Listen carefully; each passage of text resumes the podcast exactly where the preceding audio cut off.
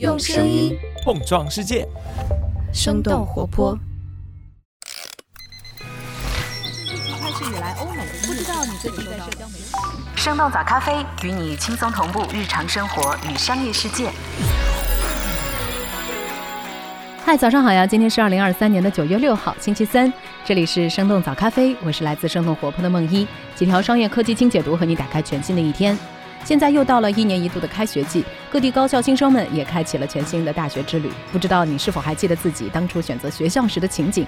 最近几十年来，高校数量是越来越多了，所以大学排行榜也成为了很多学生家长以及用人单位们重点关注的话题之一。国内大家习惯用九八五二幺幺还有双一流工程来衡量一个本土大学的实力。那在国际上，每年也会有机构对世界各国的大学来进行排名，比如由英国国际高等教育研究机构所推出的 QS 世界大学排名，还有由美国新闻和世界报道杂志发布的 US News 世界大学排名。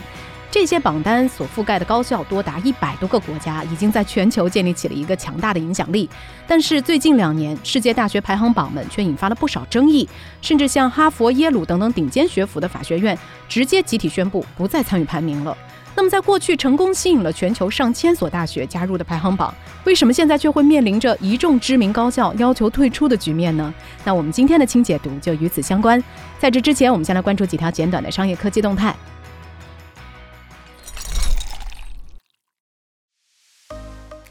酱香拿铁单日销售额破亿，刷新单品记录。九月五号，瑞幸咖啡在微博宣布，和贵州茅台推出的联名单品酱香拿铁首日销量突破了五百四十二万杯，他们单日的销售额就突破了一亿元，同时也刷新了瑞幸咖啡单品的新纪录。按照瑞幸一万多家门店的数量计算，平均每家瑞幸就卖出了五百多杯酱香拿铁。而根据澎湃新闻的报道，瑞幸今年门店单日的平均销量大约是三百六十多杯。目前部分门店的酱香拿铁已经售空。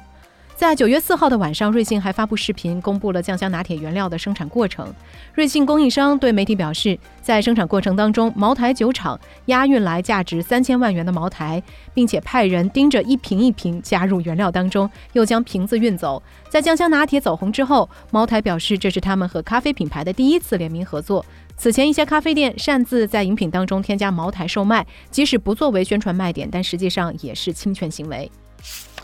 慕尼黑车展开幕，中国车企参展数量翻倍。九月四号，二零二三年德国国际车展在慕尼黑开幕。作为德国本土车企，宝马集团发布了纯电设计架构的概念车，同时电动 Mini Cooper 也完成了首秀。梅赛德斯奔驰、大众还有奥迪的最新车型也都在车展上亮相。除了德国本土车企，还有大量其他国家的车企参展，其中中国企业参展数量是两年前的接近两倍。比亚迪、阿维塔、领跑等等中国汽车品牌集体亮相，小鹏汽车也带着国际版 P7i、G9 两款车型首次登上了这个国际车展，并且宣布了将会在2024年进入竞争激烈的德国市场。路透社认为，中国电动车企的实力已经引起了欧洲车企的担忧。德国国际车展、瑞士日内瓦车展都在全球五大车展之列，但2017年以来，这些欧洲车展也开始出现了颓势，很多车企缺席。导致车展的规模缩小，甚至是取消。第一财经的分析认为，欧洲车展遇冷的背后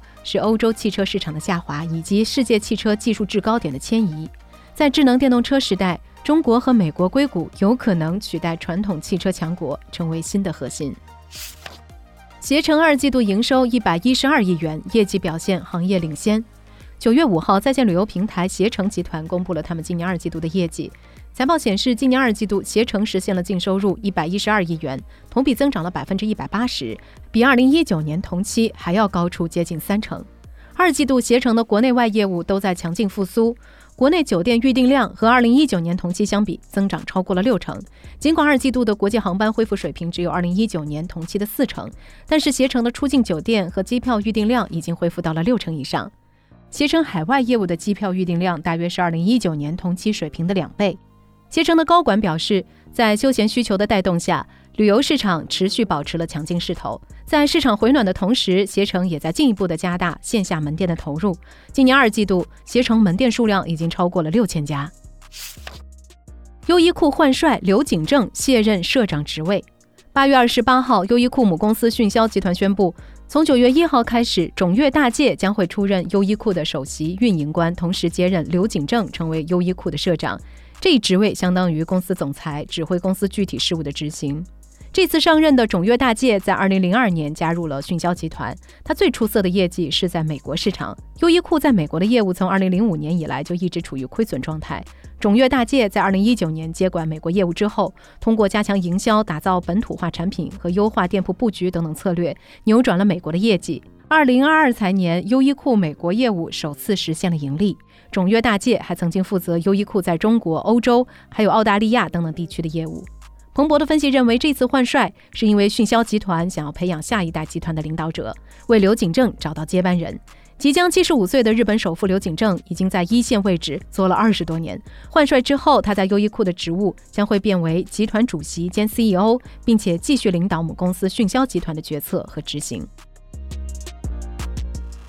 以上就是值得你关注的几条商业科技动态，别走开，马上和你一块来聊聊，为什么不少顶尖高校们会选择退出主流世界大学排行榜呢？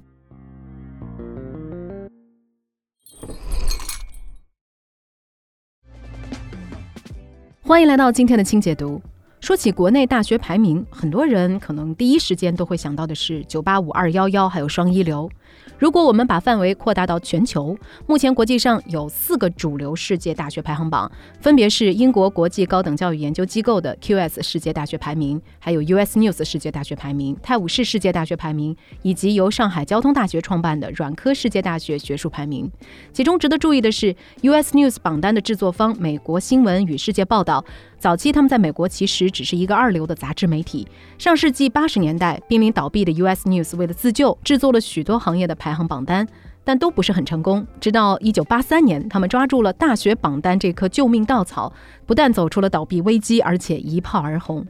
华盛顿邮报就曾经把 US News 开始做大学榜单形容为挖到了矿。看似简单的世界大学榜单背后，其实也存在着不小的商机。那么，排行榜机构们到底是如何靠制作大学排名来盈利的呢？方式之一，面向各国大学提供广告服务和售卖出版物。四个主流世界大学排行榜的官网显示，他们都会对外提供广告营销服务。大学可以通过购买他们线上网站以及线下出版物的广告位，来展示学校亮点信息，提高自身的声誉和知名度。泰晤士榜单声称，他们的网站每年有超过三千万的访问者。US News 每个月的访问用户也超过了四千万。根据华盛顿邮报的报道，二零一三年 US News 有百分之三十的收入都是来自于在线广告。英国的 QS 除了发布大学排名之外，还在2010年推出了一个大学评分系统，名字叫做 QS Stars。这个系统会对大学进行零到五颗星的评级，而不是排名，并且评估体系也比较丰富。除了会关注学术发展和教学等等基础指标，还专门设立了包括社会责任感、艺术、还有文化、包容性等等在内的四类高级标准，来帮助学校进一步的展示他们的优势。想要参与星级评分的大学们，就必须付费才可以参与认证，并且。可以出现在 QS 的宣传资料上。另外，泰晤士和 US News 的榜单的出品方都是媒体，所以他们还会利用榜单的影响力来拉动纸质刊物的销量，赚取更多的收入。方式之二，针对学生和学校开设专业咨询业务。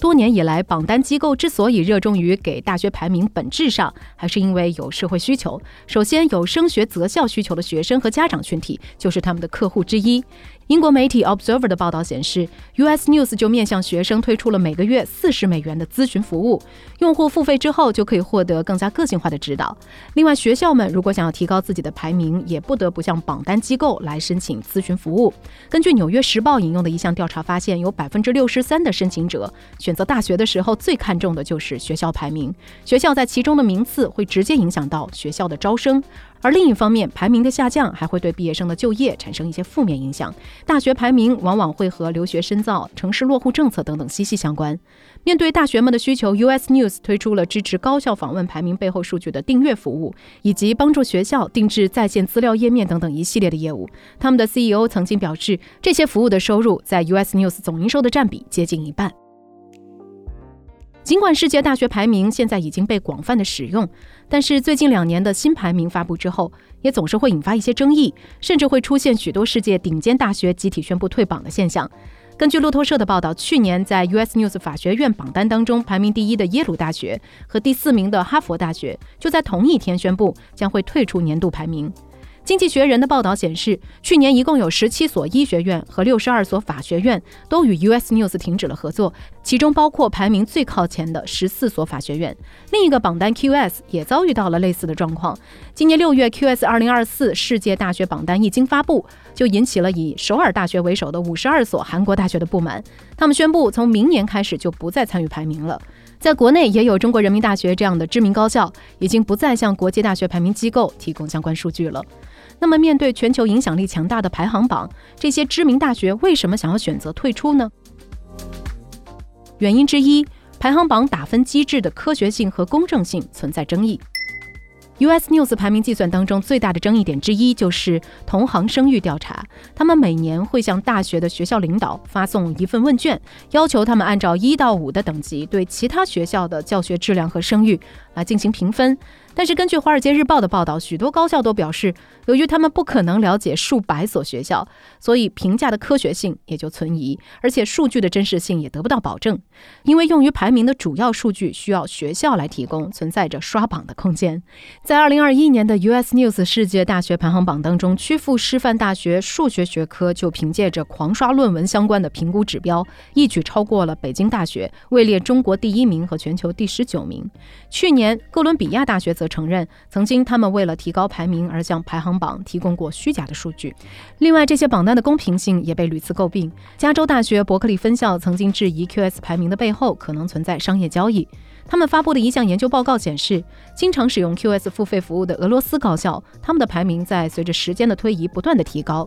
另一方面，由于排行榜评估体系忽视了不同地区和学科的差异，从而引发了许多高校的不满。前不久，要求退出 QS 排名的五十二所韩国大学联合表示，QS 的最新评估标准对非英语大学来说并不公平。比如在就业率的评估当中，就是英语国家的大学更占优势。由于英语媒体掌握着更多的话语权，如果校友经常被英语媒体所提及，QS 就会给予额外的加分。《华尔街日报》的报道显示，也有人认为法学院排名的优先顺序并不合理。去年 US News 的评估体系当中，入学考试和托福成绩占百分之十一的权重，而对法学生来说更重要的毕业生律师考试的通过率却只占了百分之三。原因之二，参与排行榜会增加学校的成本。根据几所高校的透露，为了能够获取更多的数据信息，并且提升排名，他们每年需要花费超过一万美元来购买 US News 的相关服务。而且，有些高校为了向排名机构提供符合标准的数据，还需要单独花钱雇人来做相关的工作，从而也就进一步的增加了学校的人力成本。另外，除了更加看重学术实力的软科世界大学学术排名，泰晤士 QS 和 US News 都认为是分配给学生的老师资源越多，学生就会越精英，学。学校的排名就应该越高。US News 甚至还会单独评估学校支出。二零一四年的一份报告显示，US News 的排名在三十多位的大学每年必须多花超过一亿美元才能够进入前二十名。所以，如果大学想要提升排名，最简单的方法之一就是增加支出，比如说花钱雇佣更多的教师来进行小班教学，或者是提高老师的工资。斯坦福大学的社会学家史蒂文斯表示，有些大学给老师涨薪的唯一目的就是提高排名。原因之三，排名对社会和学校会产生一定的负面影响。排名评估体系会阻碍学校招收低收入家庭的学生。以 US News 为例，他们更看重学生的 SAT 等等入学考试成绩，而不是高中成绩。但是，根据政治媒体 Political 的报道，入学考试分数并不能够预测学生在大学的表现，反而和学生家庭收入的相关性会更高。排行榜还有一项针对学生高中辅导员的调查，而很多低收入地区的高中甚至根本就没有辅导员。占有一定评分权重的校友捐赠也对低收入学生十分不利，他们往往是一个家庭当中第一个上大学的人。另外，由于在 US News 的排名体系当中，毕业之后去做公益律师的学生会被自动统计为失业，低薪资也会影响到学校的排名，所以这也就导致大多数的学校不再愿意帮助毕业生去从事公益事业。多种因素的影响之下，许多高校都开始表达了对世界大学排名的不满。事实上，任何排行榜都难以做到绝对的公正和权威，并且随着外部环境和各方需求的变化，排行榜的评估体系也在发生改变。今年五月，US News 宣布改变备受争议的评估体系，比如删除校友捐赠、班级规模等等指标，转而更加强调的是不同背景学生的毕业表现。所以聊到这儿，我们也很好奇，想来问问你：你会第一时间关注大学排名的更新吗？你当初在择校的时候，考虑过大学排名这个因素吗？欢迎在我们的评论区和我们一块来聊聊吧。这就是我们今天的节目了。我们其他的成员还有监制泽林，声音设计 Jack，实习生亏亏。感谢你收听今天的生动早咖啡，那我们就下期再见。